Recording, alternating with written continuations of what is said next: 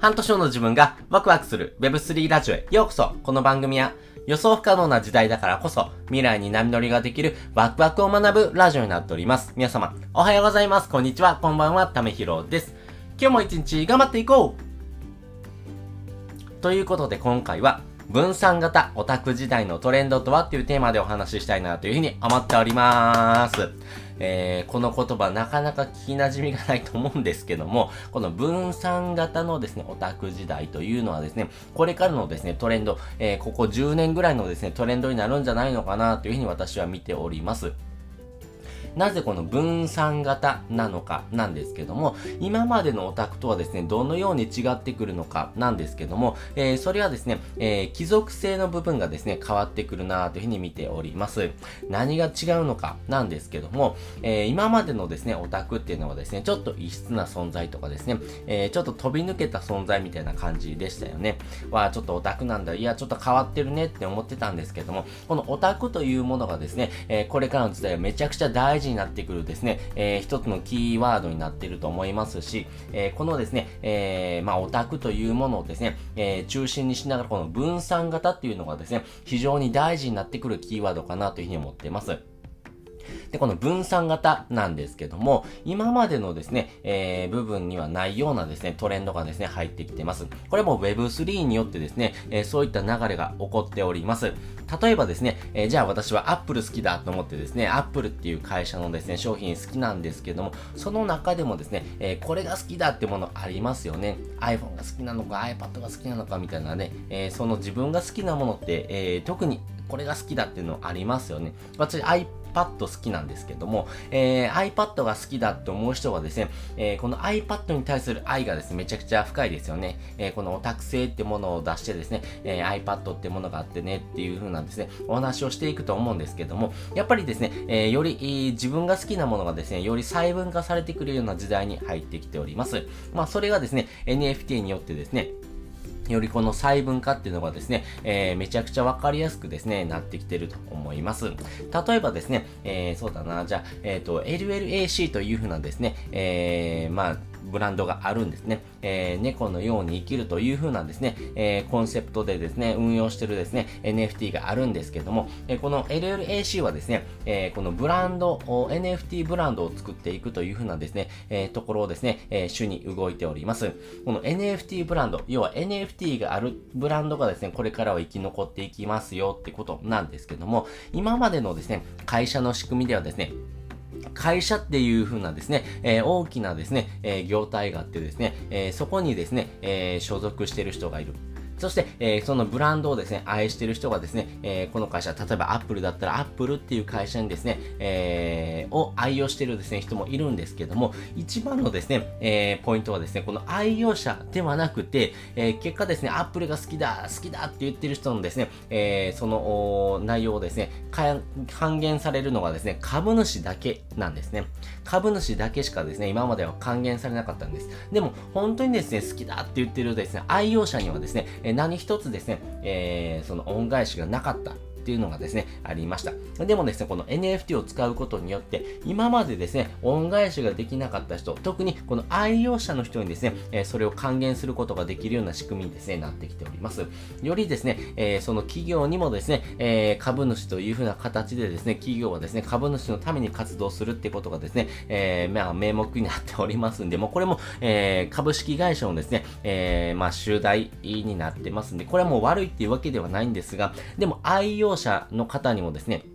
やっぱりこの会社、そしてこのブランドをですね、愛してもらうというところでは、その株主以上にですね、この愛用者の人にですね、えー、還元していくようなですね、形がめちゃくちゃ大事になってくるというところです。そこで NFT を使うんですね。NFT を使うことによって、えー、このですね、愛用者の人にですね、えー、愛用してくれてありがとうっていう気持ちをですね、NFT を通してですね、還元していく。そのブランドとかですね、え、その会社がですね、どんどんどんどんとですね、大きくなっていくとですね、その NFT の価値も上がっていきますし、え、会社社自体のですね、ブランドも上がっていきますんで、えー、会社がですね、大きくなればなるほど株主は喜びますし、その中のブランドがですね、どんどんどんどん大きくなっていくとですね、えー、その NFT を持っている人にもですね、還元されていく。まあそういうふうなですね、分散型のですね、えー、恩返しがですね、え、これからのトレンドになっていくんですけども、え、そういうふうなですね、分散型、よりですね、え、自分が好きなもの、そのポケモンっていうものが好きでもですね、ポケモンの中でも、え、ピカチュウってものが好きなんだよなって思った時に、このピカチュウに対してのですね、愛情、その分散型、このキャラクターへの投資みたいなところもですね、えー、これからの時代ですね、えー、一つのキーワードになってきますんで、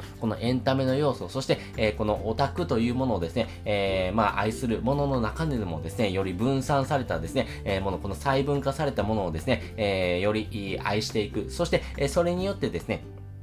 生き方が変わっていく人もですね、大きく出てくるのかなというふうに思ってます。なので、今までのですね、トレンドっていうのはですね、えー、この愛するものがですね、一つだけだったんですけども、その中でもですね、より細分化されたものをですね、えー、オタク性を持ってですね、えー、まあ、愛用していく。まあ、そういうふうな形がですね、トレンドになってくるんだろうなというふうに思っています。まあ、なぜそれができたのかなんですけども、もう、え、答えは明確で、え、テクノロジーの進化によって今までできなかったことができるようになったからですよね。え、この Web3 にによってですね、え今まではですね、Apple っていう会社にしかですね、え貴族性がなかったものがですね、えその iPhone とか、え iPad とかですね、まあそういう風なですね、ものにですね、え貴族性が生まれてきた。あ、そういったものをですね、作っていった時にはですね、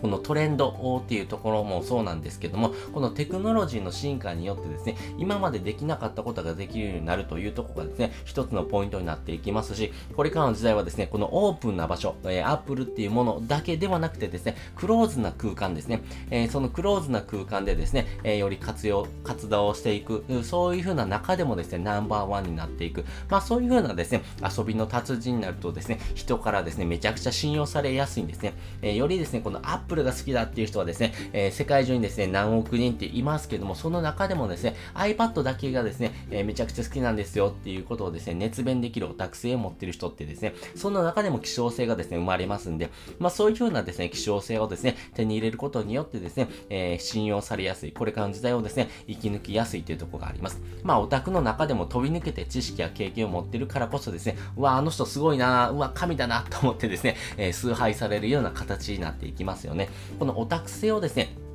より身につけていくときにはですね、この分散型のオタクというところをですね、持ち合わせておくとですね、非常にこれから行きやすいなというふうに思いますし、それかける、Web3 のですね、えー、文脈をですね、えー、掛け合わせていくとですね、より自分のですね、え信頼性とかですね、遊びの達人っていうような形でですね、人からのですね、信用もですね、獲得していきやすいというところがありますんで、やっぱり今までの時代はですね、このオタク性だけでですね、え生きてきてましたけども、このオタク性かける Web3 っていうものをですね、掛け合わせていくことによってですね、より自分のですね、可能性をですね、広げていくことができる。まあね、スマホ一つでそういう風な世界とですね、繋がれるってめちゃくちゃすごいですよね。この分散型のオタク時代によってですね、スマホ一つでですね、えー、世界中の人と繋がれる。そして、えー、それをですね、えー、Web3 ですね、仮想通貨 NFT を通してですね、えー、多くの人とですね、えー、遊び尽くすということができますよってことがですね、この、これ、えー、からのですね、分散型のオタク時代のですね、大きな一つのキーワードになっていきますし、このトレンドはですね、多分、えここ10年、以上ですね、変わることがないようなですね、えー、お話かなと思いますんで、この分散型のオタクというところをですね、え、ポイントに置きながらですね、オタク性かけるこの Web3 のですね、文脈、ここをですね、えー、ぜひぜひ磨いてほしいなというふうに思っております。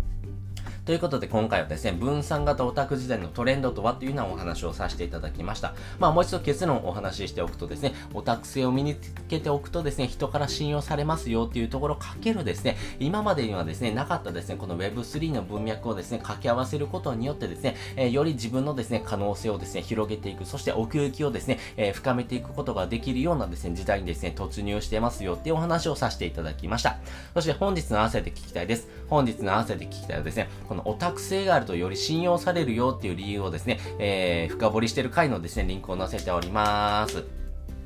このオタク性ってものをですね、めちゃくちゃ面白いなと思いますし、これもですね、えー、まあ、トレンド、このキラーワードをですね、より理解した方がですね、非常にこれからの時代生きやすいなというふうに思っておりますんで、ここを深掘りしてる回のですね、リンクを載せておりますんで、よかったらこちらも覗いてみてください。ということで、本日もですね、お聴きいただきましてありがとうございました。また次回もですね、よかったら聞いてみてください。それじゃ、またね。